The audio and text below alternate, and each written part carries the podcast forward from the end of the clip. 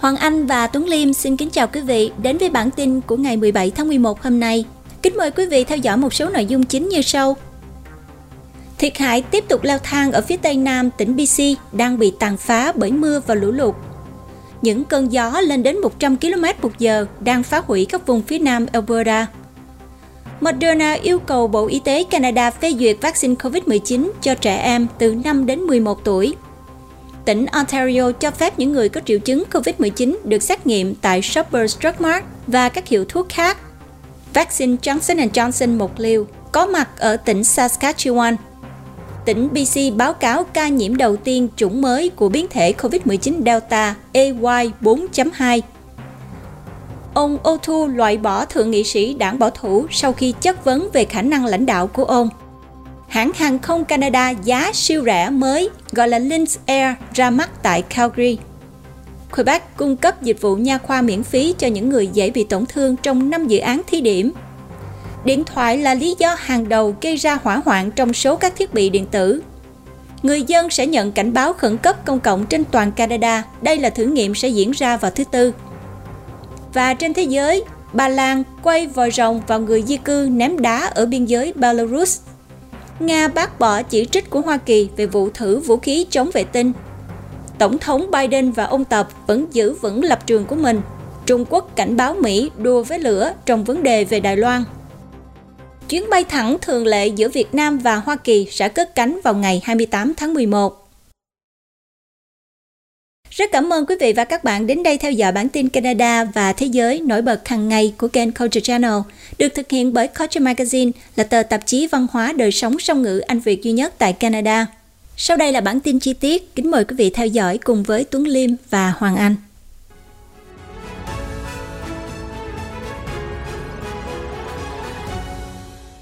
Trước hết là bản tin cập nhật tới tình hình mưa và lũ lụt và bão tuyết tại tỉnh bê xê và Alberta. Thiệt hại tiếp tục leo thang ở phía tây nam của tỉnh bê xê đang bị tàn phá bởi mưa và lũ lụt. Theo bản tin cho biết thì một người đã thiệt mạng và sự thiệt hại và tàn phá tiếp tục leo thang khi cơn mưa xối xả đổ xuống vùng tây nam British Columbia. Bắt đầu hồi cuối tuần và và tiếp tục tới thứ Hai, khiến cho các thị trấn bị ngập lụt và đường cao tốc bị đóng cửa. Mưa đã giảm bớt vào thứ Ba. Đó là một sự kiện được gọi là dòng sông trong khí quyển, mang lại những trận mưa như là trút nước và gây ra lũ lụt và lở đất, dẫn đến toàn bộ thành phố Merritt phải tạm di tản, cũng như các cuộc di tản tiếp theo ở thung lũng Fraser, khu vực nội địa Interior và đảo Vancouver Island. Thi thể của một phụ nữ đã được vớt lên tại địa điểm xảy ra vụ lở đất quét qua quốc lộ chín mươi chín ở gần Lillooet hôm thứ Hai. Các nỗ lực tìm kiếm và cứu hộ vẫn đang tiếp diễn và cảnh sát cho biết có thể sẽ có thêm nhiều người thiệt mạng. Một lệnh di chuyển khỏi nhà đã được ban hành tại Abbotsford và Chilliwack vào sáng thứ Ba, với cư dân được yêu cầu rời khỏi vùng Sumas Perry và Yarrow ngay lập tức trước khi lũ tiếp tục dâng cao. Và các trường học ở các thành phố trực thuộc thung lũng Fraser đã phải đóng cửa vào thứ Ba. Các tuyến đường cao tốc qua phía nam của tỉnh cũng bị đóng cửa do lở bùn và dòng chảy đá vụn.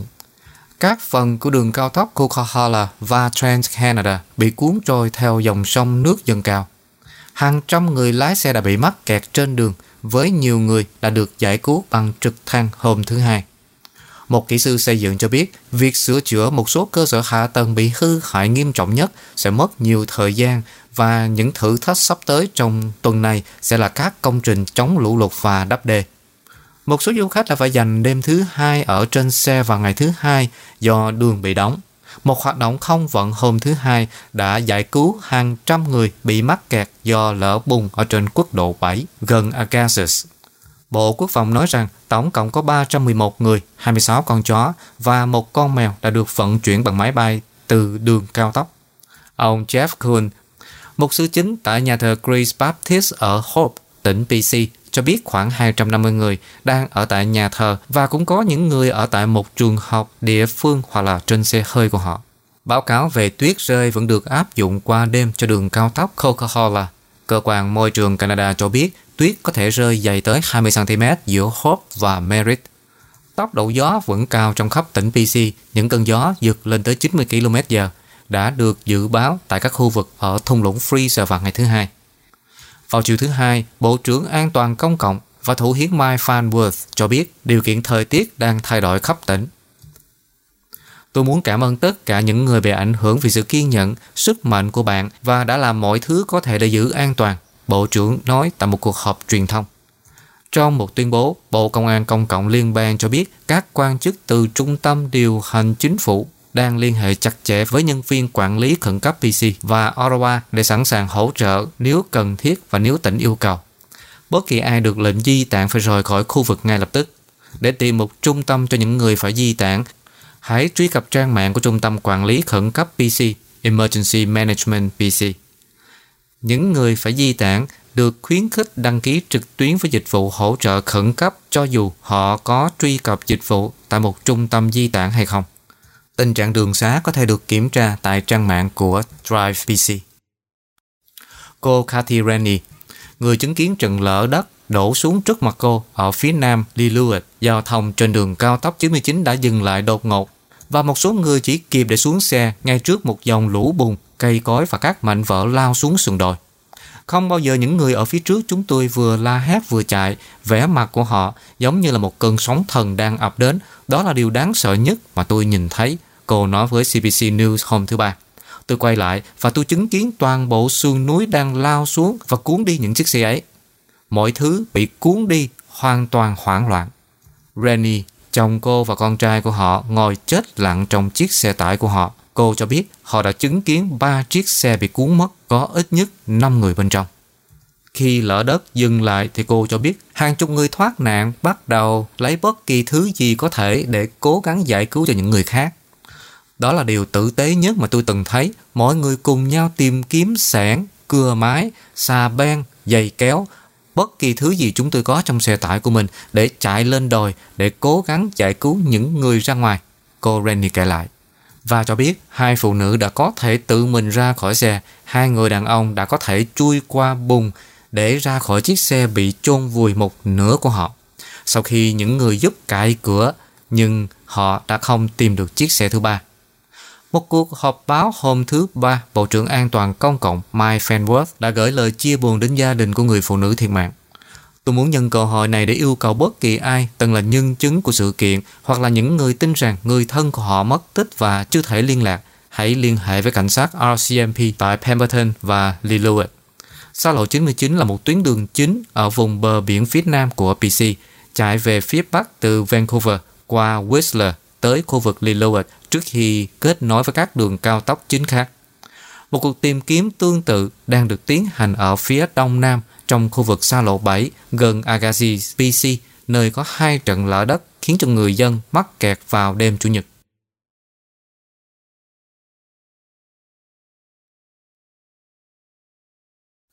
Không có sưởi hay là nước uống ở Princeton, pê xê khi người dân địa phương phải chống chọi với nhiệt độ lạnh cóng sau lũ lụt. Thị trấn Princeton, tỉnh pê xê vẫn trong tình trạng khẩn cấp sau nhiều ngày mưa không ngớt gây ra lũ lụt nghiêm trọng. Hiện tại, làm thế nào để cho hệ thống sưởi và nước hoạt động trở lại trong khi cộng đồng thì đang trở nên rối ren khi nhiệt độ xuống thấp khiến cho tình hình trở nên khẩn cấp hơn. Một nửa thị trấn ngập trong nước sau khi những trận mưa lớn đẩy đứt sông Tulameen và Similkameen tràn bờ và đê vào thứ hai, buộc phải tạm di tản hai trăm chín mươi lăm căn nhà và đặt ra tình trạng khẩn cấp trong cộng đồng có ba nghìn người, cách Vancouver một trăm ki lô mét về phía đông. ba trăm ngôi nhà vẫn trong tình trạng báo động di tản. Thị trưởng Spencer Coy hôm thứ Ba nói rằng đường dẫn khí đốt tự nhiên để sưởi ấm cho các ngôi nhà đã bị hư. Vào sáng thứ Ba, hệ thống nước ngừng hoạt động. Cơ quan Môi trường Canada, Environment Canada, dự đoán sáu mươi phần trăm khả năng có mưa hoặc là tuyết rơi ở Princeton vào thứ Ba và nhiệt độ thấp nhất là trừ chín độ C qua đêm. Ông Coy nói rằng đường dẫn khí đốt đã không được sửa chữa kịp thời. Các nhân viên của thành phố đang cố gắng lấy lại áp lực nước vào thứ Ba để họ có thể lấp đầy các hồ chứa ở trong địa phương và cung cấp nước cho người dân. Thị trưởng nói Princeton sẽ cần hỗ trợ của tỉnh, cụ thể là chi phí. Theo ông Gordon Swan, chủ tịch học khu năm mươi tám, các trường học ở Princeton hiện đang đóng cửa và đang đánh giá mức độ thiệt hại. Một số xe buýt trường học trong khu vực được sử dụng hôm thứ Hai để giúp di chuyển những người di tản khỏi Merritt, cách đó khoảng một giờ về phía bắc. Họ đã phải di tản bảy nghìn dân cư khỏi thành phố. Thị trưởng Spencer Coy cho biết các con đê và cơ sở hạ tầng dọc theo con sông cũng cần phải được đánh giá mức độ thiệt hại, và các chuyên gia có thể cần được điều động từ các nơi khác đến để giúp xác định những gì cần làm để xây dựng lại thị trấn. Theo ông, thì mực nước cao hơn khoảng một trăm năm mươi xăng-ti-mét so với trận lũ lụt tồi tệ nhất trước đó xảy ra ở thị trấn vào năm một nghìn chín trăm chín mươi lăm. Một số nhà bị ngập với mực nước cao gần hai phẩy năm mét.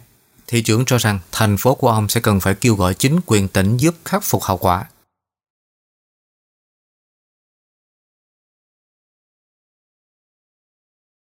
Những cơn gió một trăm ki lô mét trên giờ phá hủy các vùng phía nam Alberta.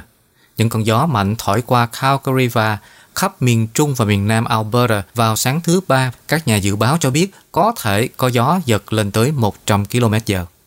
Trong khi đó, tại các khu vực miền trung Alberta, tuyết rơi dày cùng với gió mạnh đã khiến cho đường xá trở nên nguy hiểm. Vào lúc bốn giờ hai mươi sáu phút sáng thứ Ba, Cơ quan Môi trường Canada Environment Canada đã ban hành cảnh báo về gió cho thành phố Calgary và khu vực xung quanh. Cảnh báo đó đã được dỡ bỏ vào khoảng mười hai giờ ba mươi chiều.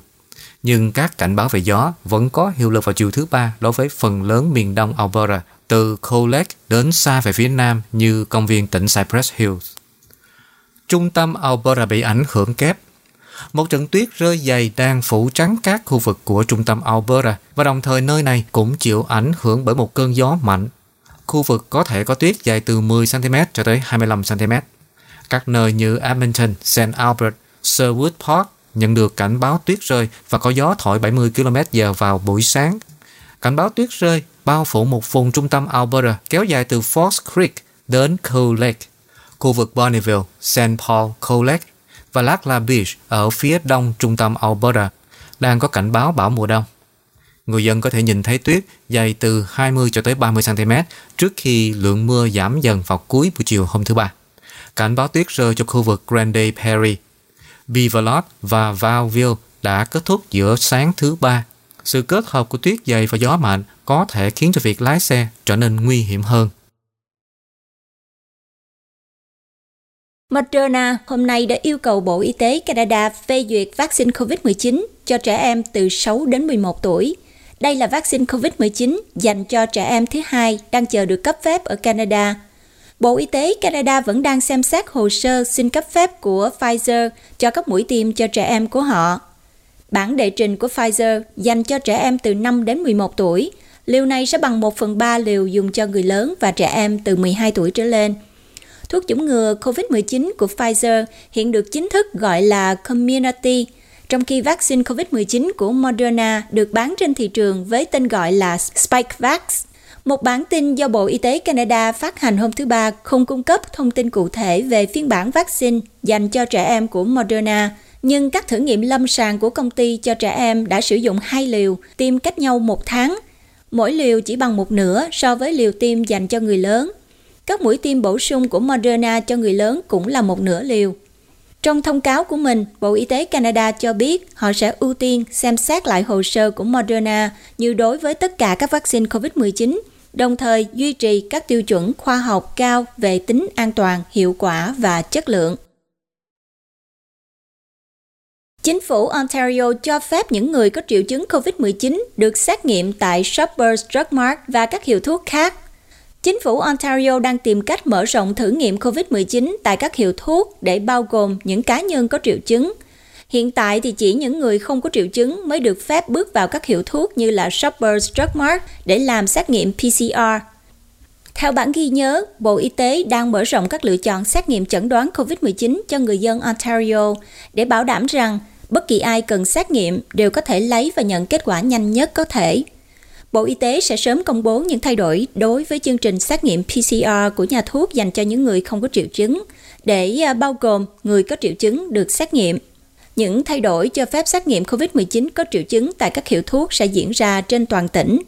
Theo đó, thì Shoppers Drug Mart cho biết họ đang làm việc để triển khai cơ sở hạ tầng cần thiết để tiến hành xét nghiệm có triệu chứng, chẳng hạn như là có thiết bị bảo vệ cá nhân pê pê e đầy đủ cho nhân viên tiến hành xét nghiệm, cũng như khoảng cách, tăng cường khử trùng và máy lọc không khí HEPA. Xét nghiệm sẽ diễn ra trong một không gian riêng bên trong các hiệu thuốc. Bất kỳ ai có các triệu chứng muốn xét nghiệm sẽ phải đặt lịch hẹn trực tuyến. Họ sẽ được yêu cầu đeo khẩu trang mọi lúc và rời khỏi hiệu thuốc ngay sau khi xét nghiệm. Ngày bắt đầu dự kiến là thứ Năm, ngày mười bảy tháng mười một. Trong một cuộc họp báo riêng biệt vào chiều thứ Ba, Thủ hiến Doug Ford nhận xét về sự thay đổi trong xét nghiệm là do tỷ lệ tiêm chủng cao ở tỉnh Ontario, chính sách đeo khẩu trang và các quy trình được áp dụng. Vaccine Johnson and Johnson một liều sẽ có mặt ở Saskatchewan. Nguồn cung hạn chế của vaccine một liều của Johnson and Johnson, tên là Janssen, sẽ được cung cấp cho các cư dân tỉnh Saskatchewan đủ điều kiện bắt đầu từ thứ Tư này. Chính phủ Saskatchewan thông báo rằng nguồn cung ban đầu gồm hai nghìn năm trăm liều sẽ được tiêm thông qua nhiều phòng khám của Cơ quan Y tế Saskatchewan trên cơ sở ai đến trước được phục vụ trước. Vaccine này được tiêm cho cư dân từ mười tám tuổi trở lên. Do số lượng liều nhận được hạn chế và nhu cầu tiềm năng, những liều này sẽ chỉ được tiêm cho những ai không có hẹn, sẽ không thể đặt lịch hẹn để tiêm vaccine Janssen trực tuyến thông qua hệ thống đặt lịch hẹn cho bệnh nhân. Các phòng khám được thiết lập cho Regina, Saskatoon, Estevan, Prince Albert, Melfort, Swift Current, North Battleford và Lloydminster. Cư dân được khuyến khích kiểm tra thông tin trực tuyến để biết địa điểm, ngày và giờ trước khi đi tiêm. Một người đã được chủng ngừa với vaccine Janssen có thể nhận được bằng chứng về việc chủng ngừa của họ sau mười bốn ngày kể từ ngày họ tiêm. Người dân có thể tải xuống và xuất trình mã quy rờ, My Sask Health Record hoặc thẻ trong ví cùng với giấy tờ tùy thân cần thiết. Các quan chức y tế cho biết vaccine Janssen không được tiêm cho liều tăng cường hoặc liều thứ ba, nhưng những người nhận Janssen đủ điều kiện để tiêm tăng cường hai tháng sau khi họ chủng ngừa. Họ sẽ tiêm Pfizer hoặc Moderna.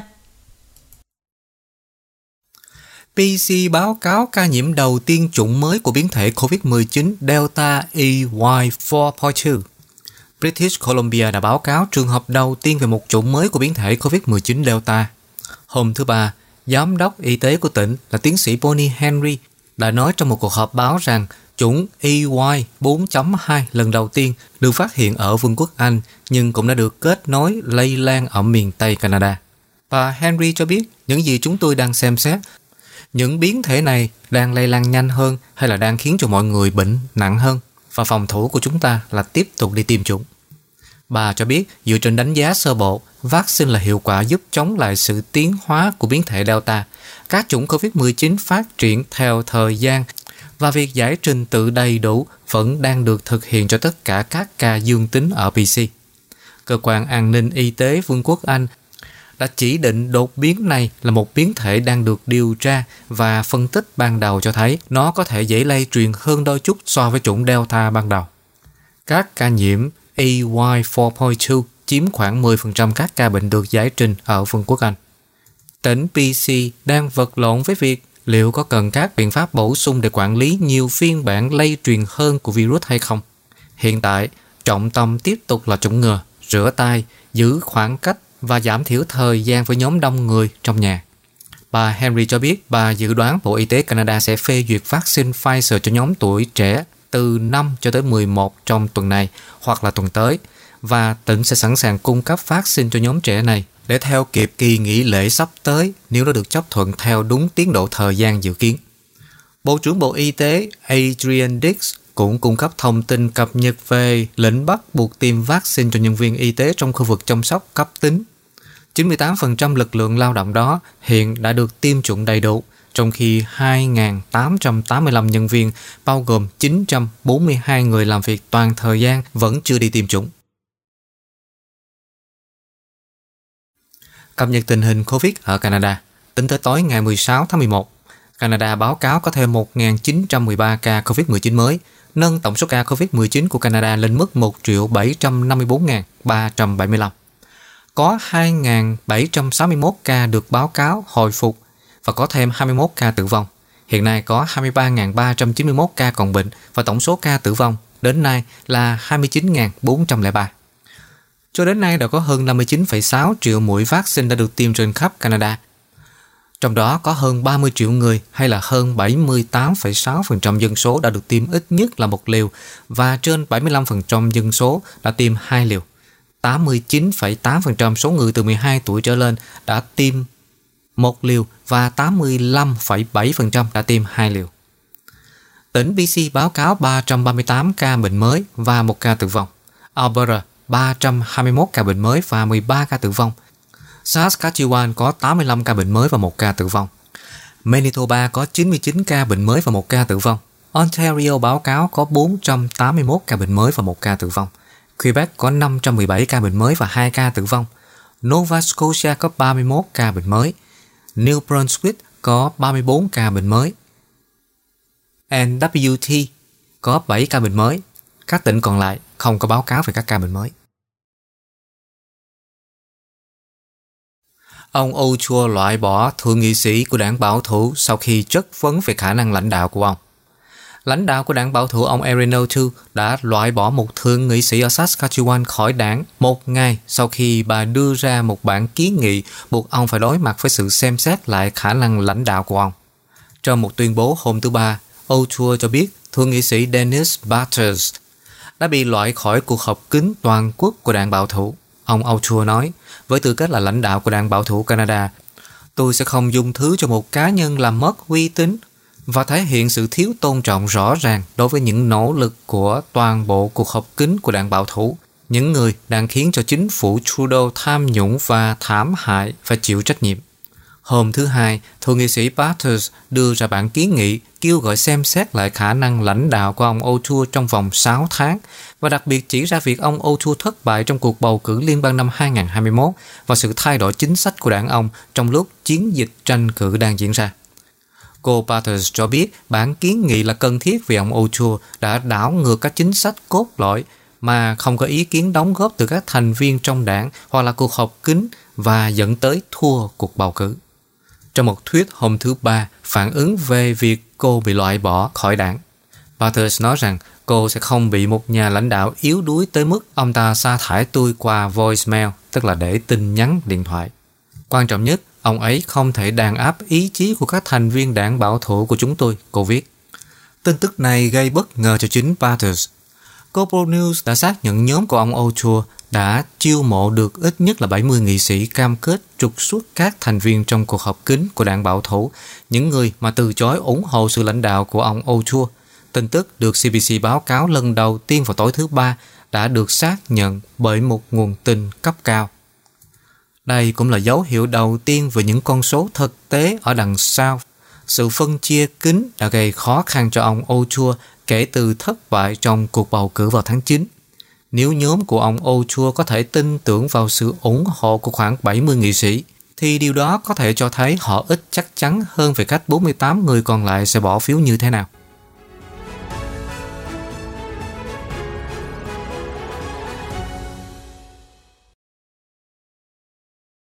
Các chuỗi cung ứng căng thẳng lại bùng phát trở lại khi lũ lụt ở bê xê làm hư hại đường sắt và đường bộ. Vấn đề phức tạp của việc di chuyển hàng hóa từ điểm A đến điểm B càng trở nên phức tạp hơn do lượng mưa và lũ lụt kỷ lục ở tỉnh bê xê đã cuốn trôi các tuyến đường sắt và đường cao tốc ở vùng thấp hơn đất liền. Các chuyên gia cho rằng lũ lụt đã cướp đi một chuỗi cung ứng vốn đã rất khó khăn và khiến nó càng trở nên khó khăn hơn vào thời điểm tồi tệ nhất có thể. Hầu hết các đường cao tốc trong và ngoài Vancouver đã bị đóng cửa, khiến giao thông xe tải bị chậm lại, trong khi xe tải được sử dụng cho quãng đường ngắn hơn với tải trọng tương đối nhỏ hơn. Xe lửa xử lý phần lớn khối lượng vận chuyển và cả hai tuyến đường sắt chính của Canada đã xác nhận rằng mạng của họ đã bị ảnh hưởng. xê en Rail cho biết mạng lưới của họ đã trải qua một số vụ lở đất và trôi dạt gần giao tỉnh bê xê và một trong những chuyến tàu của họ bị trật bánh một phần tại một khu vực của tỉnh với lượng mưa gần ba trăm mi-li-mét trong những ngày gần đây và có thể có nhiều tai nạn hơn nữa. Bộ Giao thông Vận tải của tỉnh đã chia sẻ hình ảnh trên Twitter về các đoạn đường sắt khác gần Lytton, tỉnh bê xê, dường như đã bị hư hỏng. Việc trật đường ray xảy ra vào thời điểm có nhu cầu cao vì nông dân ở miền Tây Canada đang vận chuyển cây trồng của họ đến bờ biển để xuất khẩu. Một đoàn tàu hỏa đôi khi có thể chở hàng nhiều như là bốn trăm xe tải. Việc ngừng hoạt động sẽ chỉ làm trầm trọng thêm tình hình tại cảng Vancouver, nơi vốn đã tắc nghẽn vì các vấn đề chuỗi cung ứng trước đó liên quan đến đại dịch. Các tuyến đường sắt bị ảnh hưởng là huyết mạch chính ra vào cảng. Các công ty đường sắt có thể vận hành trở lại hầu hết các tuyến của họ trong vòng một tuần hoặc lâu hơn, nhưng việc giải quyết tồn đọng toàn cầu trong chuỗi cung ứng sẽ mất nhiều thời gian hơn.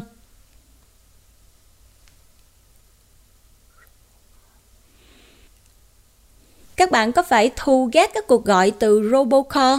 Các công ty viễn thông có đến cuối tháng để giúp bạn xác định đó là ai. Cơ quan quản lý viễn thông của Canada đang yêu cầu các công ty viễn thông triển khai công nghệ mới nhằm giúp người dân Canada tránh các cuộc gọi điện thoại giả mạo và gian lận. Trong bài phát biểu tại Hội nghị Thượng đỉnh Viễn thông Canada tại Toronto hôm thứ Hai, Chủ tịch xê rờ tê xê là Ian Scott cho biết, các công ty viễn thông phải cập nhật mạng của họ cho đến ngày ba mươi tháng mười một để đáp ứng tiêu chuẩn kỹ thuật, cho phép các nhà cung cấp dịch vụ viễn thông xác thực danh tính của người gọi. Các cuộc gọi không mong muốn, gọi là robocall, đã trở thành một vấn đề phổ biến đến nỗi chúng đang góp phần làm xói mòn niềm tin vào hệ thống viễn thông. Theo ông Scott, gần hai mươi lăm phần trăm cuộc gọi mạng không dây là robocall. Với công nghệ mới, người nhận cuộc gọi có thể thấy i đê người gọi bật lên với đèn đỏ hoặc đèn xanh bên cạnh tên, cho biết danh tính của người gọi đã được xác minh bởi nhà mạng hay chưa. xê rờ tê xê cũng đã yêu cầu các nhà cung cấp dịch vụ cung cấp cho người đăng ký của họ khả năng lọc cuộc gọi hoặc triển khai hệ thống chặn cuộc gọi. Bell Canada đã nộp đơn lên xê rờ tê xê để chặn vĩnh viễn các cuộc gọi được xác nhận là lừa đảo trên mạng của công ty. Bell đã thử nghiệm công nghệ này trong hai năm qua và đã chặn hơn một phẩy một tỷ cuộc gọi từ tháng bảy năm hai nghìn không trăm hai mươi đến tháng mười năm hai nghìn không trăm hai mươi mốt. Cơ quan xê rờ tê xê hiện đang xem xét đơn đăng ký của Bell và dự kiến sẽ sớm đưa ra quyết định. Các nhà cung cấp dịch vụ khác cũng nên xem xét cách họ bảo vệ người đăng ký khỏi các hoạt động gây phiền toái và có khả năng gây hại trên mạng của họ. Các cuộc gọi tự động thường được bọn tội phạm sử dụng để lừa, lấy tiền và dữ liệu nhạy cảm. Theo ông Scott, các nhà cung cấp dịch vụ, chứ không phải người tiêu dùng, nên trả chi phí liên quan đến việc triển khai các công nghệ giảm thiểu cuộc gọi robocall.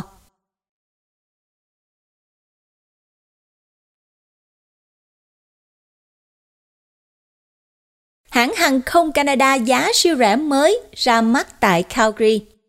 Chủ tịch kiêm giám đốc điều hành của hãng hàng không mới nhất của Canada, gọi là Lynx Air, cho biết hãng sẽ giúp người dân Canada dễ dàng đi lại bằng đường hàng không. Ông Merrin MacArthur đã công bố sự ra mắt của Lynx Air vào sáng thứ Ba, hãng hàng không giá siêu rẻ mới nhất của Canada.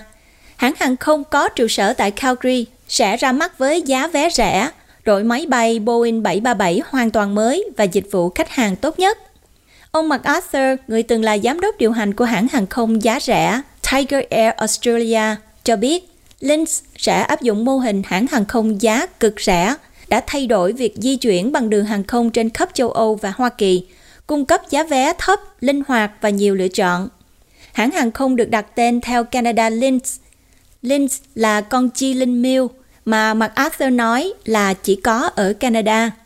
Lynx sẽ bắt đầu với một đội bay gồm ba chiếc bảy ba bảy Boeing mới, dự kiến sẽ đến Calgary vào năm hai nghìn không trăm hai mươi hai. Hãng hàng không cho biết họ có đơn đặt hàng và hợp đồng thuê chắc chắn, với tổng số bốn mươi sáu máy bay trong vòng bảy năm tới để đáp ứng nhu cầu dự kiến.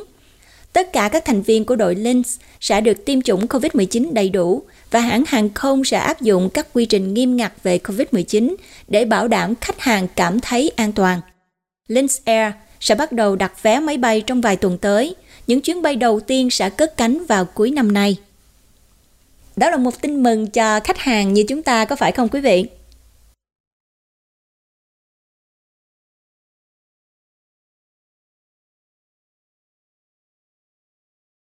Quebec cung cấp dịch vụ nha khoa miễn phí cho những người dễ bị tổn thương trong năm dự án thí điểm. Chính phủ Quebec đang thiết lập năm dự án thí điểm để cung cấp dịch vụ nha khoa tuyến đầu cho những người có thu nhập thấp hoặc là sống ở các vùng sâu, vùng xa. Tại một cuộc họp báo hôm thứ Hai, Bộ trưởng Y tế Christine Dubé thông báo về hai phòng khám sẽ được thành lập ở Montreal và một phòng khám ở Saint-Anne-de-Monts ở Gaspé, một ở Val-de-Saulce, một ở Eastern Township và thành phố Gatineau ở Outaouais.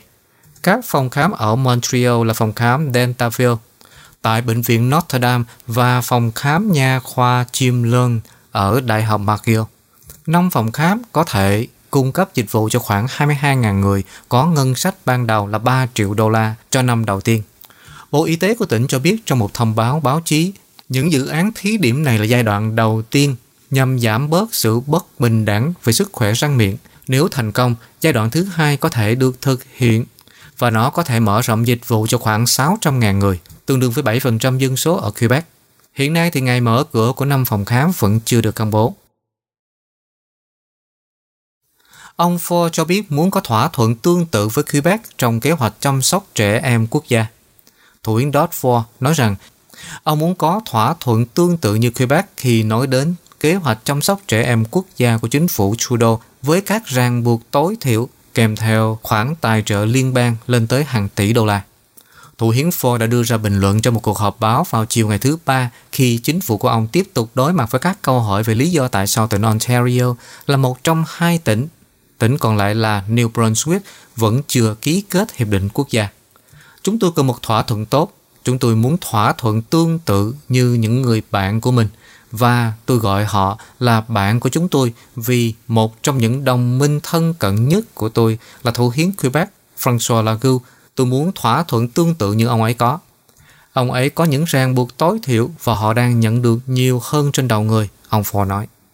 Chính phủ liên bang đã nói rằng số tiền được phân bố cho các tỉnh như là một phần của kế hoạch chăm sóc trẻ em quốc gia trị giá ba mươi tỷ đô la phải hướng tới việc cắt giảm một nửa chi phí trung bình vào cuối năm hai không hai hai trên lộ trình đạt được mức giữ trẻ mười đô la một ngày vào năm hai không hai sáu.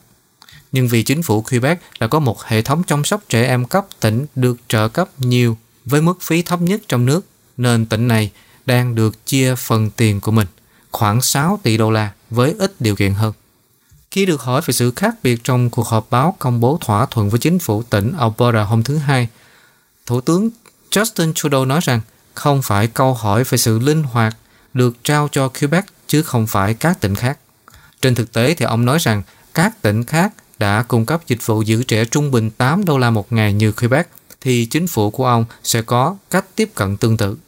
Tại Ontario, chi phí giữ trẻ trung bình cho mỗi trẻ là mười hai nghìn tám trăm đô la một năm hoặc là khoảng năm mươi ba đô la một ngày. Tuy nhiên, phí giữ trẻ là cao hơn nhiều ở Toronto, nơi học phí trung bình cho trẻ sơ sinh là hơn hai mươi hai nghìn một năm. Chính phủ liên bang đang cung cấp cho Ontario khoảng mười tỷ đô la trong vòng năm năm để giảm chi phí chăm sóc trẻ. Nhưng Bộ trưởng Bộ Giáo dục Stephen Lecce đã gợi ý rằng con số này cần thêm khoảng ba phẩy sáu tỷ đô la để tính đến số tiền mà tỉnh bang đầu tư cho lớp mẫu giáo cả ngày cho trẻ từ bốn tới năm tuổi, điều mà hầu hết các tỉnh khác không làm được. Lecce cũng đặt câu hỏi liệu khoản tài trợ liên bang có thực sự làm giảm chi phí chăm sóc trẻ em xuống mức trung bình mười đô la một ngày hay không. Tuy nhiên, trong một cuộc phỏng vấn với xê pê hai mươi bốn trước đó trong ngày, thị trưởng Toronto ông John Tory dường như cho thấy cả hai cấp chính quyền đều không làm đủ để bảo đảm thỏa thuận đó. Điện thoại là lý do hàng đầu gây ra hỏa hoạn trong số các thiết bị điện tử. Bộ Y tế Canada cho biết điện thoại di động và điện thoại thông minh hiện chiếm vị trí hàng đầu trong số các thiết bị điện tử gây cháy. Đã có một trăm tám mươi ba vụ cháy được báo cáo trên khắp đất nước trong năm năm qua liên quan tới điện thoại và các phụ kiện của chúng. Nguyên nhân thường xuyên thứ hai của các vụ cháy thiết bị là máy điều nhiệt, với một trăm lẻ bốn vụ cháy được báo cáo từ tháng một năm hai không một sáu đến tháng chín năm ngoái. Máy tính, máy xách tay và máy tính bảng đứng ở vị trí thứ ba với bảy mươi bốn vụ, trong khi chỉ có ba mươi bốn vụ cháy là do ti vi. Ông Doug McKenzie, cảnh sát cứu hỏa của Nova Scotia cho biết có một số yếu tố góp phần gây ra hỏa hoạn liên quan tới điện thoại, là nó có thể là một sợi dây bị hỏng mà chưa được thay thế, ông nói. Các nhà điều tra hỏa hoạn cũng báo cáo thiệt hại gây ra bởi các thiết bị điện thoại di động không được Hiệp hội Tiêu chuẩn Canada phê duyệt. Ví dụ như sở cứu hỏa nhỏ ở Bắc Sydney, Nova Scotia đã dập tắt khoảng bốn hoặc là năm đám cháy liên quan tới các thiết bị sạc, được gọi là pin dự phòng. Khi nói tới phụ kiện điện thoại, không phải lúc nào cũng rõ ràng hỏa hoạn có phải là do chất lượng của thiết bị hay là cách sử dụng của chúng.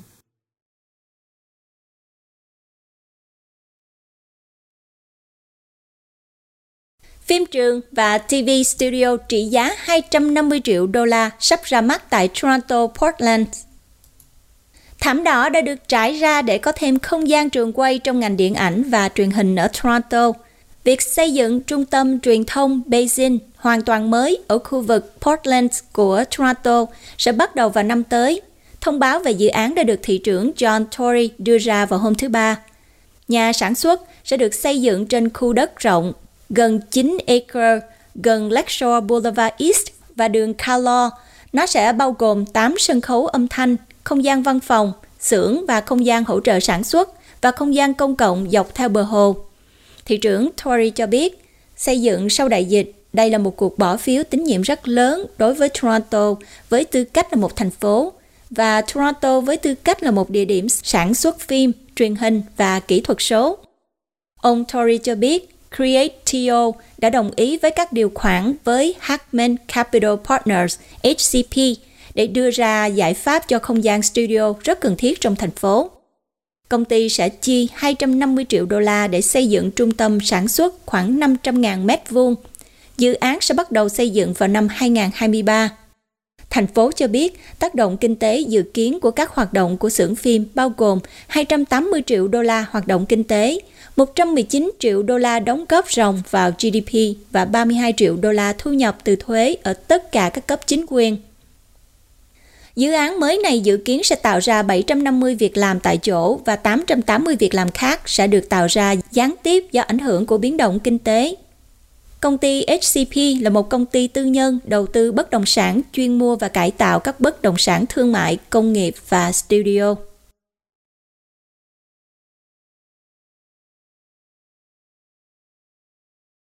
Và xin quý vị hãy lưu ý, một thử nghiệm cho hệ thống cảnh báo khẩn cấp công cộng trên toàn Canada sẽ diễn ra vào thứ Tư. Người dân Canada sẽ nghe thấy một báo động vào thứ Tư khi hệ thống cảnh báo công cộng quốc gia sẽ được thử nghiệm. Cư dân sẽ nhận được thông báo cảnh báo từ tổ chức quản lý khẩn cấp tỉnh hoặc lãnh thổ tương ứng của họ qua truyền hình, đài phát thanh và các thiết bị wireless. Âm thanh thử nghiệm sẽ mô phỏng một cảnh báo khẩn cấp bắt đầu bằng âm cảnh báo, được gọi là tín hiệu cảnh báo Canada, Canadian Alert Attention Signal. Thông báo sẽ cho biết rằng đó là một thử nghiệm và không yêu cầu hành động từ công chúng. Ở tỉnh Ontario, cư dân có thể nghe thấy báo động lúc mười hai giờ năm mươi lăm trưa. Các cuộc kiểm tra được thực hiện hai lần một năm trong tuần lễ chuẩn bị khẩn cấp vào tháng năm và tuần thứ ba của tháng mười một.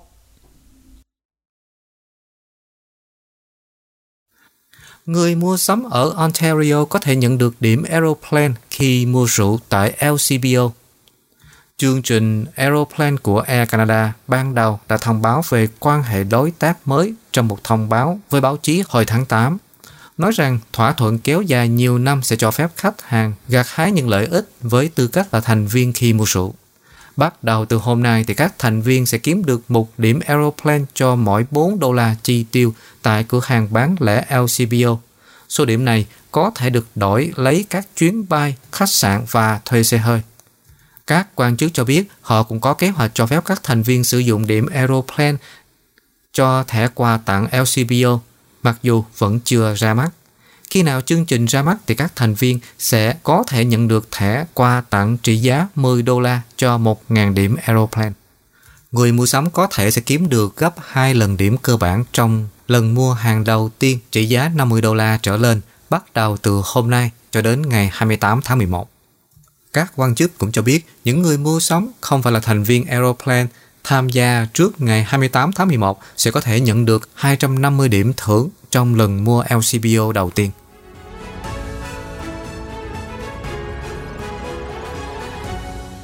Quý vị và các bạn đang theo dõi bản tin Canada và Thế giới trên kênh Culture Channel.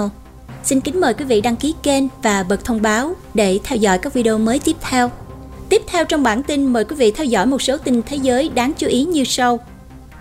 Pfizer cho phép sản xuất thuốc kháng virus covid mười chín của mình ở các quốc gia nghèo hơn. Người đứng đầu OPEC kêu gọi thận trọng về sản lượng khi có dấu hiệu dư thừa dầu gia tăng. Ba Lan quay vòi rồng vào người di cư ném đá ở biên giới Belarus. Nga bác bỏ chỉ trích của Hoa Kỳ về vụ thử tên lửa chống vệ tinh. Thẩm phán Hoa Kỳ điều trần tại Hạ viện để nhận được các bản khai thuế của cựu Tổng thống Trump. Tổng thống Biden và ông Tập vẫn giữ vững lập trường của mình. Trung Quốc cảnh báo Mỹ đùa với lửa trong vấn đề Đài Loan. Chuyến bay thẳng thường lệ giữa Việt Nam và Hoa Kỳ sẽ cất cánh vào ngày hai mươi tám tháng mười một. Cùng một số cập nhật tình hình dịch Covid mười chín và những tin tức liên quan trên thế giới và tại Việt Nam. Cập nhật tình hình Covid mười chín và những tin tức liên quan. Theo Đại học Johns Hopkins, số ca nhiễm Covid mười chín trên toàn cầu đã được xác nhận là hai trăm năm mươi ba phẩy chín triệu người, và số người chết đã được xác nhận là vượt qua năm phẩy một triệu, và số liều thuốc tiêm chủng đã được sử dụng trên toàn cầu đã hơn bảy phẩy năm mươi bốn tỷ liều. Biến thể Delta của virus SARS-xê o vê hai hiện chiếm gần tất cả các ca nhiễm coronavirus trên toàn cầu, và các chuyên gia virus đang theo dõi chặt chẽ quá trình tiến hóa của nó và tìm kiếm các dấu hiệu đột biến. Theo W H O, Delta chiếm chín mươi chín phẩy năm phần trăm tổng số trình tự gen được báo cáo cho cơ sở dữ liệu công khai và đã vượt trội các biến thể khác ở hầu hết các quốc gia. Một ngoại lệ chính là Nam Mỹ, nơi Delta đã lây lan dần dần và các biến thể khác trước đây được coi là mối đe dọa toàn cầu có thể xảy ra, đặc biệt là Gamma, Lambda và Mu vẫn đóng góp vào một tỷ lệ đáng kể các trường hợp được báo cáo. Đức có thể yêu cầu làm xét nghiệm COVID hoặc là bắt buộc tiêm vaccine khi sử dụng các phương tiện giao thông công cộng. Nước này xem xét các bước quyết liệt để giải quyết sự gia tăng mới về số ca bệnh trong khu vực. Đảng Dân Chủ Xã hội Trung tả Green và F D P cho biết hôm thứ Hai rằng họ sẽ bổ sung các biện pháp khắc nghiệt hơn vào dự thảo luật của họ dưới sự xem xét của Quốc hội để đối phó với sự bùng phát. Theo một tài liệu chính sách của ba bên, cái gọi là quy tắc ba G yêu cầu xét nghiệm Covid mười chín âm tính hoặc bằng chứng phục hồi hoặc là tiêm chủng sẽ được áp dụng cho các phương tiện giao thông công cộng và nơi làm việc, chưa rõ khi nào sẽ được thực thi. Bên cạnh đó thì Thủ tướng Đức Angela Merkel hôm thứ Hai cho biết thế giới cần chuẩn bị tốt hơn để thăm dò nguồn gốc của các dịch bệnh và hoan nghênh việc thành lập một nhóm cố vấn mới của Tổ chức Y tế Thế giới về các mầm bệnh nguy hiểm. Trong cùng một bài phát biểu, bà lên tiếng ủng hộ việc cung cấp tài chánh đáng tin cậy hơn cho Cơ quan Y tế Liên Hợp Quốc và cho biết bà ủng hộ việc thành lập một hiệp ước quốc tế về đại dịch. Trong một diễn biến khác, theo một báo cáo được công bố hôm thứ Năm trên tạp chí The Lancet, việc tiêm vaccine Covid mười chín và vaccine cúm cho bệnh nhân là an toàn và làm như vậy có thể tăng tỷ lệ tiêm chủng. Theo một báo cáo được công bố hôm thứ Năm trên tờ Lancet, các nhà nghiên cứu đã chỉ định ngẫu nhiên sáu trăm chín mươi bảy tình nguyện viên trưởng thành nhận liều thứ hai của vaccine mRNA từ Pfizer-BioNTech hoặc là vaccine vector virus từ AstraZeneca-Oxford, cùng với một trong ba loại vaccine cúm cho mùa năm hai nghìn không trăm hai mươi đến hai nghìn không trăm hai mươi mốt hoặc là giả dược. Một nghiên cứu cho thấy hầu hết các phản ứng với các mũi tiêm là nhẹ hoặc là trung bình và phản ứng của kháng thể đối với các vaccine không bị ảnh hưởng bất lợi khi tiêm hai mũi cùng một lúc. Nhóm nghiên cứu kết luận, tiêm cả hai loại vaccine cùng một lần sẽ làm giảm gánh nặng cho dịch vụ chăm sóc sức khỏe trong việc tiêm vaccine và cho phép sử dụng vaccine kịp thời và đồng thời bảo vệ khỏi Covid mười chín và cúm cho những người có nhu cầu. Một tin tức liên quan tới đại dịch đáng chú ý khác, Doctor Reddy's Laboratory, trong một số ít các công ty dược phẩm Ấn Độ được cấp phép sản xuất viên thuốc Covid mười chín mới do Merck phát triển. Hôm thứ Hai cho biết họ đã sẵn sàng sản xuất một loại thuốc tương tự từ Pfizer, thậm chí được cho là có hiệu quả hơn. Các loại thuốc mới, không giống như vaccine, có thể được sử dụng để điều trị cho bệnh nhân khi họ bị nhiễm coronavirus. Dự kiến sẽ có một thị trường rộng lớn. Merck đã cấp giấy phép cho các nhà sản xuất ở các nước đang phát triển để bảo đảm nguồn cung nhanh chóng trên toàn cầu, và các công ty hy vọng rằng Pfizer cũng sẽ làm như vậy.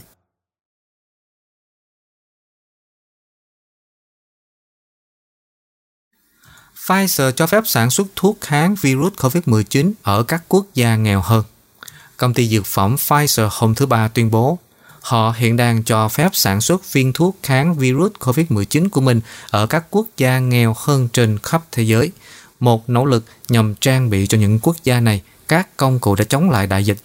Theo kết quả phân tích dữ liệu từ một nghiên cứu mà công ty công bố hồi đầu tháng này cho thấy, thuốc viên kháng virus Covid mười chín của họ giúp giảm tám mươi chín phần trăm nguy cơ nhập viện và tử vong do coronavirus so với người dùng giả dược.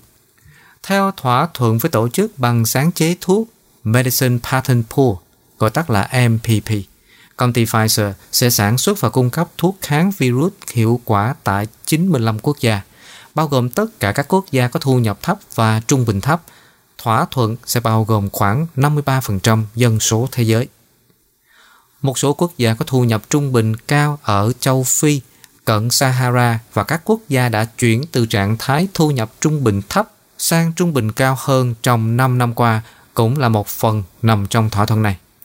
Công ty Pfizer cho biết họ sẽ không nhận tiền bán quyền bán hàng ở các quốc gia có thu nhập thấp và đồng thời họ cũng sẽ nhận miễn tiền bán quyền bán hàng ở tất cả các quốc gia khác theo thỏa thuận trong khoảng thời gian mà W H O tuyên bố covid mười chín là tình trạng khẩn cấp y tế toàn cầu.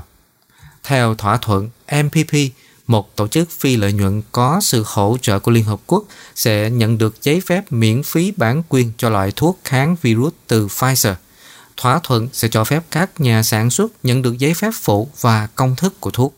Sau đó, tổ chức này sẽ có thể bán thuốc để sử dụng cho chín mươi lăm quốc gia theo thỏa thuận sau khi thuốc được phép sử dụng ở những địa điểm đó. Trong cùng sự kiện, thì công ty Merck gần đây cũng đã công bố một thỏa thuận tương tự để sản xuất và bán loại thuốc điều trị covid mười chín của mình ở một trăm lẻ năm quốc gia nghèo hơn, theo nguồn tin từ The New York Times.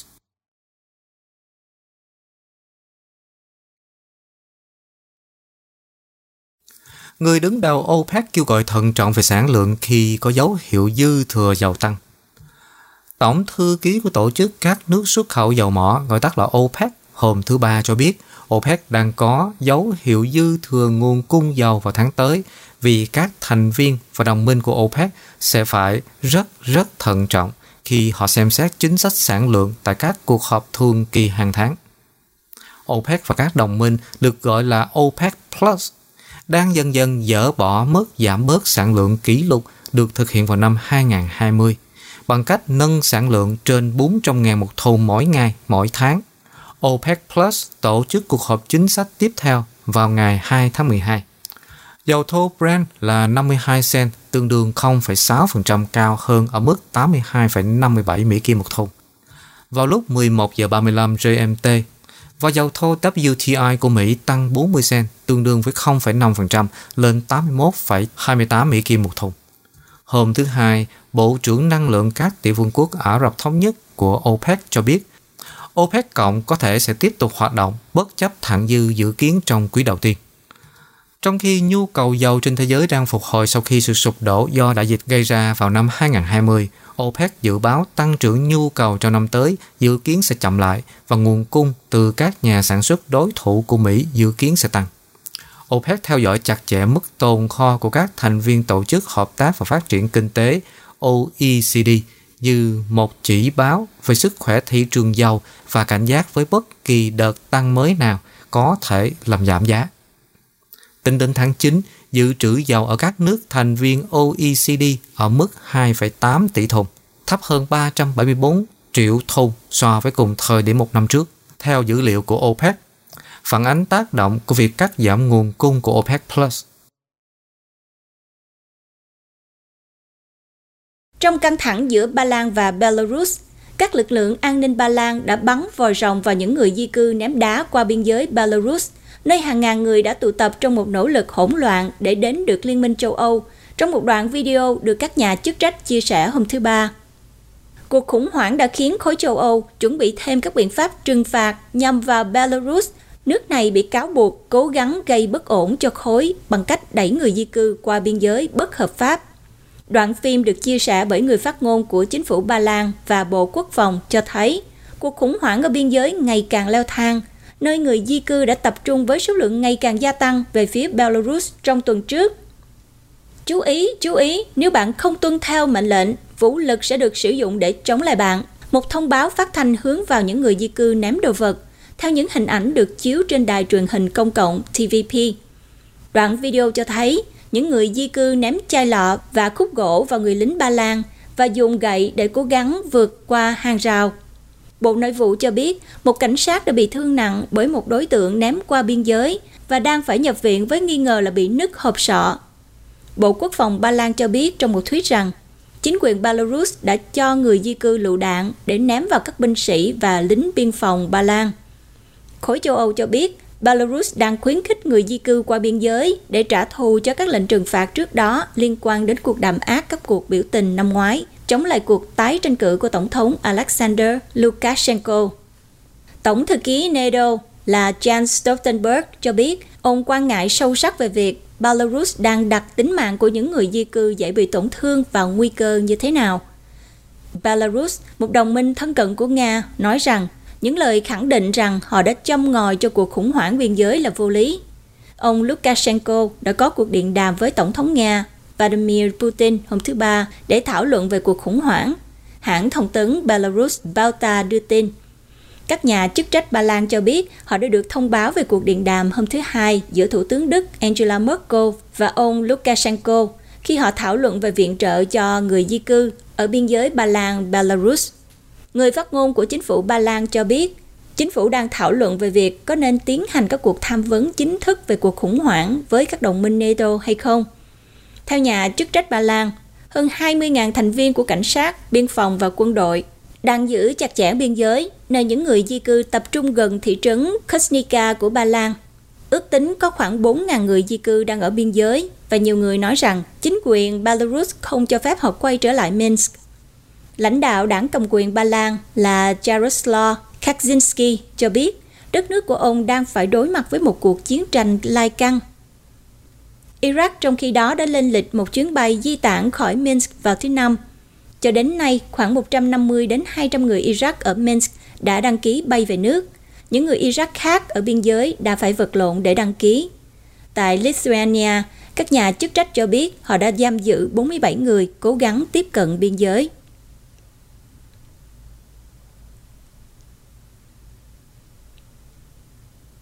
Nga bác bỏ chỉ trích của Hoa Kỳ về vụ thử tên lửa chống vệ tinh. Hôm thứ Ba, Nga cho biết họ đã thực hiện thành công một vụ thử vũ khí nhắm vào một vệ tinh cũ của Nga. Đồng thời, quốc gia này cũng bác bỏ cáo buộc của Hoa Kỳ, Anh và NATO rằng vụ thử này gây nguy hiểm cho tàu không gian bay trên quỹ đạo. Bộ Quốc phòng Nga cho biết các mảnh vỡ từ vụ thử không gây ra mối đe dọa cho trạm không gian quốc tế I S S và Washington biết điều này.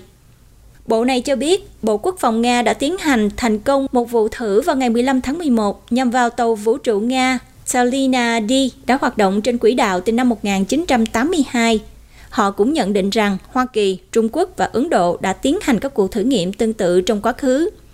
Theo phía Nga cho hay, họ buộc phải tăng cường khả năng quốc phòng của mình. Nguyên nhân mà họ đưa ra là do các cuộc thử nghiệm vũ khí của Hoa Kỳ và việc thành lập lực lượng không gian vào năm hai nghìn không trăm hai mươi của Washington. Moscow cho biết thêm, họ đã kêu gọi một thỏa thuận trong nhiều năm để ngừng triển khai vũ khí trong không gian, nhưng Washington và các đồng minh đã ngăn chặn thỏa thuận này tại Liên Hợp Quốc. Trong cùng ngày, thì hãng thông tấn của Nga dẫn lời người đứng đầu Cục Quản trị Không gian và Hàng không Quốc gia NASA cho biết, các quan chức của cơ quan này sẽ tìm cách thảo luận về việc thử nghiệm vũ khí chống vệ tinh vào thứ Tư trong chuyến đi tới Moscow.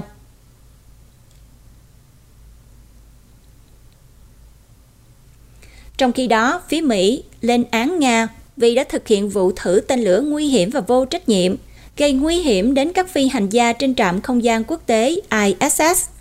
Vụ phóng thử đã làm nổ tung một vệ tinh của Nga, tạo ra các mảnh vỡ, khiến các phi hành gia trên I S S phải trú ẩn trong khoang tàu vũ trụ. Hiện có bảy thành viên trên trạm không gian quốc tế, gồm bốn người Mỹ, một người Đức và hai người Nga. Người phát ngôn Bộ Ngoại giao Mỹ là ông Ned Price nói trong cuộc họp báo, vụ phóng thử đã tạo ra hơn một nghìn năm trăm mảnh vỡ trong quỹ đạo, có thể được truy vết, và hàng trăm ngàn các mảnh vỡ nhỏ hơn trong quỹ đạo, hiện đe dọa đến lợi ích của tất cả các quốc gia. Giám đốc NASA là ông Bill Nelson thì cho biết, ông xem vụ việc là không thể chấp nhận được.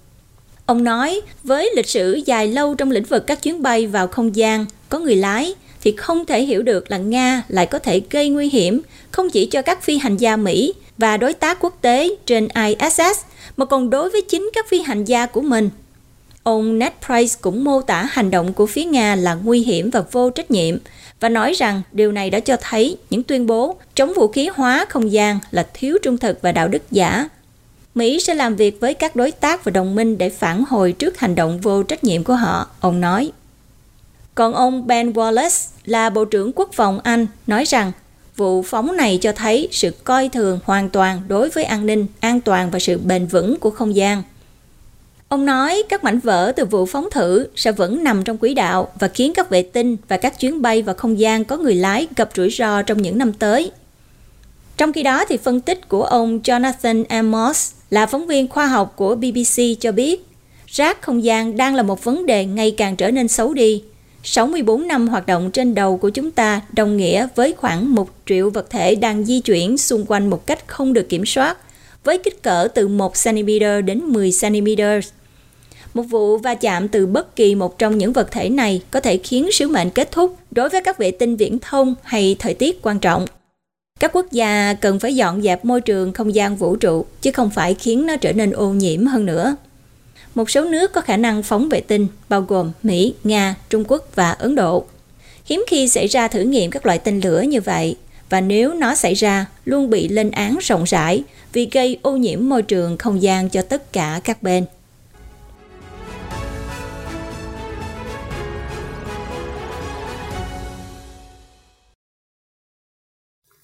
Thẩm phán Hoa Kỳ điều tra tại Hạ viện để nhận được các bản khai thuế của cựu Tổng thống Trump. Một thẩm phán Hoa Kỳ hôm thứ Ba sẽ nghe các tranh luận trong vụ việc kéo dài về việc liệu Quốc hội có thể thu được các bản khai thuế của cựu Tổng thống Donald Trump từ Sở Thuế vụ hay không. Ông Donald Trump là Tổng thống đầu tiên trong bốn mươi năm không tiết lộ bản khai thuế vì ông muốn giữ bí mật về tài sản và hoạt động của công ty gia đình Trump, Trump Organization, tranh chấp kéo dài khoảng mười tháng sau khi ông rời nhiệm sở. Thẩm phán quận Hoa Kỳ Trevor McFadden ở Washington sẽ tổ chức một phiên tòa xét xử vụ việc vào lúc hai giờ chiều. Các luật sư của Trump đã yêu cầu McFadden bác bỏ vụ kiện có từ năm hai nghìn mười chín, nói rằng Ủy ban Cách thức và Phương tiện Hạ viện đã đưa ra yêu cầu bất hợp pháp để xem xét các bản khai thuế. Đại diện phe Dân chủ Richard Neal, chủ tịch của Ủy ban, cho biết họ đã yêu cầu bản khai thuế của Tổng thống Trump để kiểm tra cách i rờ ét kiểm tra các tổng thống và xem xét luật mới. Trong đơn đệ trình lên tòa án ngày hai mươi sáu tháng mười, các luật sư của Tổng thống Trump đã gọi lý do đó là lý do muốn tìm kiếm thông tin có thể khiến cho Trump bối rối. Không ai tin rằng Chủ tịch Neal đã yêu cầu Tổng thống Trump khai thuế để ông ấy nghiên cứu luật về kiểm soát i rờ ét, các luật sư của Trump nói.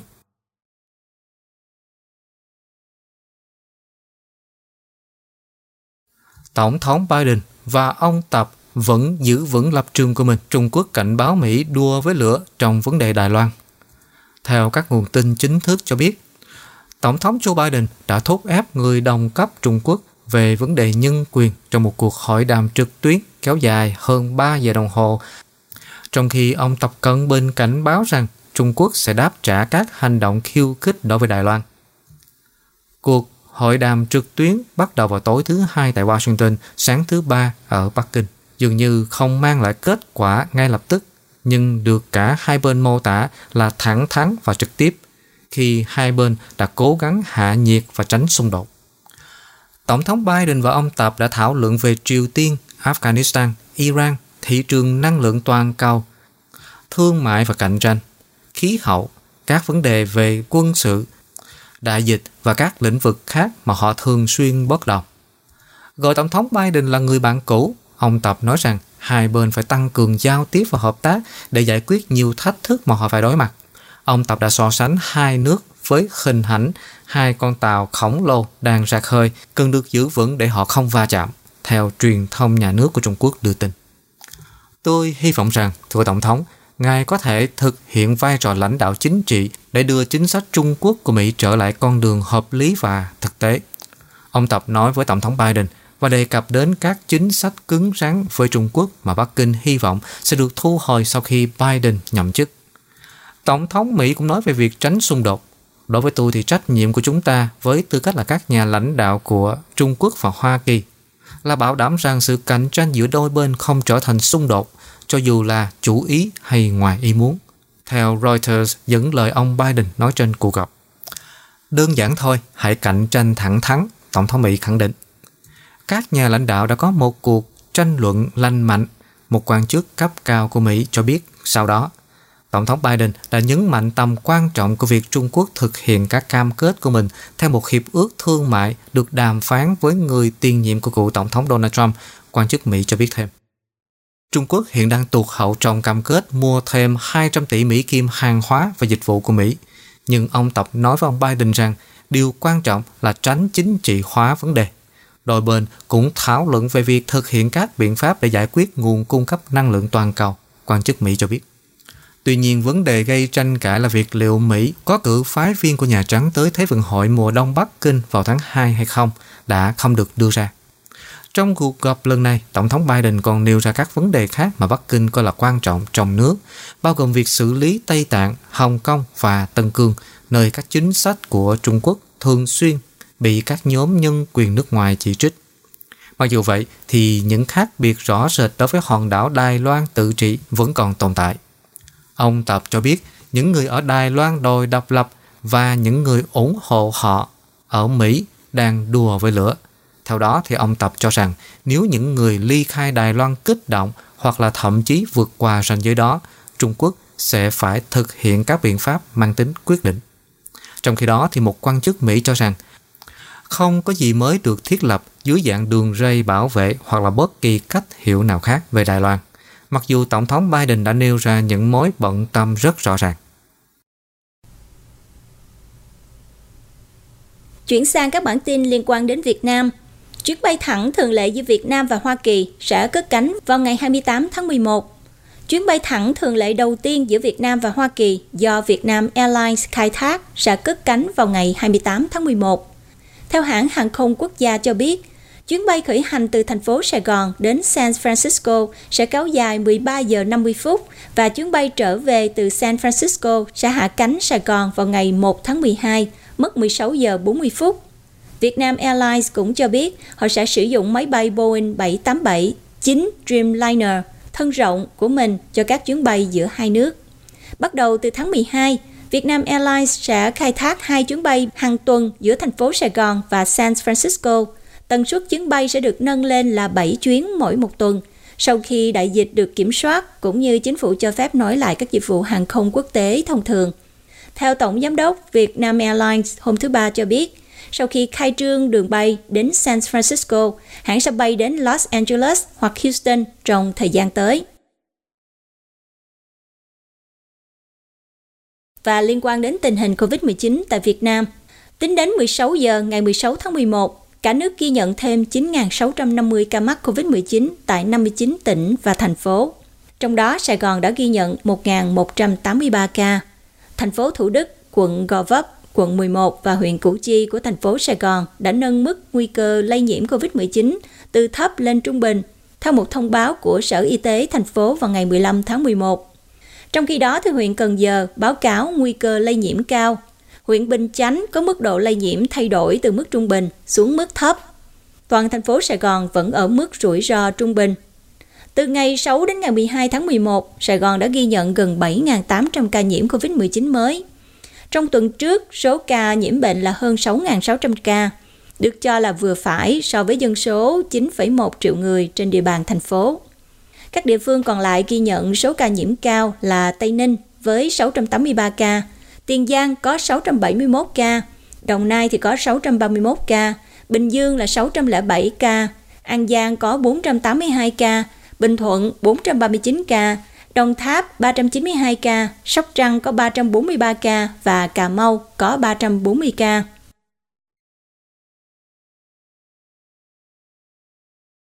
Trong khi đó, tại khu vực đồng bằng sông Cửu Long, các ca nhiễm covid mười chín mới đã tiếp tục tăng trong những ngày qua, nhưng tỷ lệ tử vong vẫn ở mức thấp nhờ kế hoạch tiêm phòng hàng loạt. Tính đến thứ Hai, tỉnh Sóc Trăng đã ghi nhận gần chín nghìn chín trăm ca nhiễm được ghi nhận kể từ khi đợt coronavirus thứ tư bùng phát tại Việt Nam vào cuối tháng tư, với hơn sáu nghìn bảy trăm trường hợp phục hồi. Theo Sở Y tế tỉnh, địa phương này đã ghi nhận sáu mươi hai ca tử vong liên quan đến coronavirus cho đến nay, tức là chiếm khoảng không phẩy bảy mươi lăm phần trăm. Tại tỉnh Đồng Tháp, tổng số ca nhiễm là mười ba nghìn bốn trăm hai mươi lăm tính đến thứ Hai, với hai trăm ba mươi mốt ca tử vong. Tỷ lệ tử vong là một phẩy bảy mươi hai phần trăm. Thành phố Cần Thơ cũng có tỷ lệ tử vong tương đối thấp, với một trăm hai mươi chín ca tử vong trong tổng số mười hai nghìn năm trăm mười lăm ca nhiễm bệnh, tương đương một phẩy không ba phần trăm. Trong khi đó, tỷ lệ tử vong do Covid mười chín của cả nước hiện ở mức hai phẩy hai phần trăm theo Bộ Y tế. Kể từ đầu dịch đến nay, Việt Nam có một triệu không trăm bốn mươi lăm nghìn ba trăm chín mươi bảy ca nhiễm với hai mươi ba nghìn hai trăm bảy mươi ca tử vong. Về tình hình tiêm chủng, Việt Nam đã vượt mốc một trăm triệu liều vaccine Covid mười chín với sáu mươi bốn phẩy bảy triệu người được tiêm liều vaccine Covid mười chín đầu tiên và hơn ba mươi sáu triệu người đã được tiêm chủng đầy đủ. Bộ Y tế cũng cho biết cả Hà Nội và Sài Gòn đều đã đạt tỷ lệ bao phủ đủ hai mũi vaccine cho hơn tám mươi phần trăm dân số trưởng thành. Tỉnh Long An là địa phương đầu tiên đã hoàn thành tỷ lệ bao phủ mũi vaccine thứ hai cho một trăm phần trăm dân số trưởng thành. Tiếp theo là Khánh Hòa với tỷ lệ bao phủ là chín mươi sáu phần trăm. Ngoài những địa phương trên, các tỉnh, thành phố đã tiêm mũi đầu tiên cho toàn dân từ mười tám tuổi trở lên là Đồng Nai, Long An, Bình Dương, Bắc Ninh, Quảng Ninh, Lâm Đồng, Bà Rịa Vũng Tàu, Đà Nẵng, Vĩnh Long và Hậu Giang.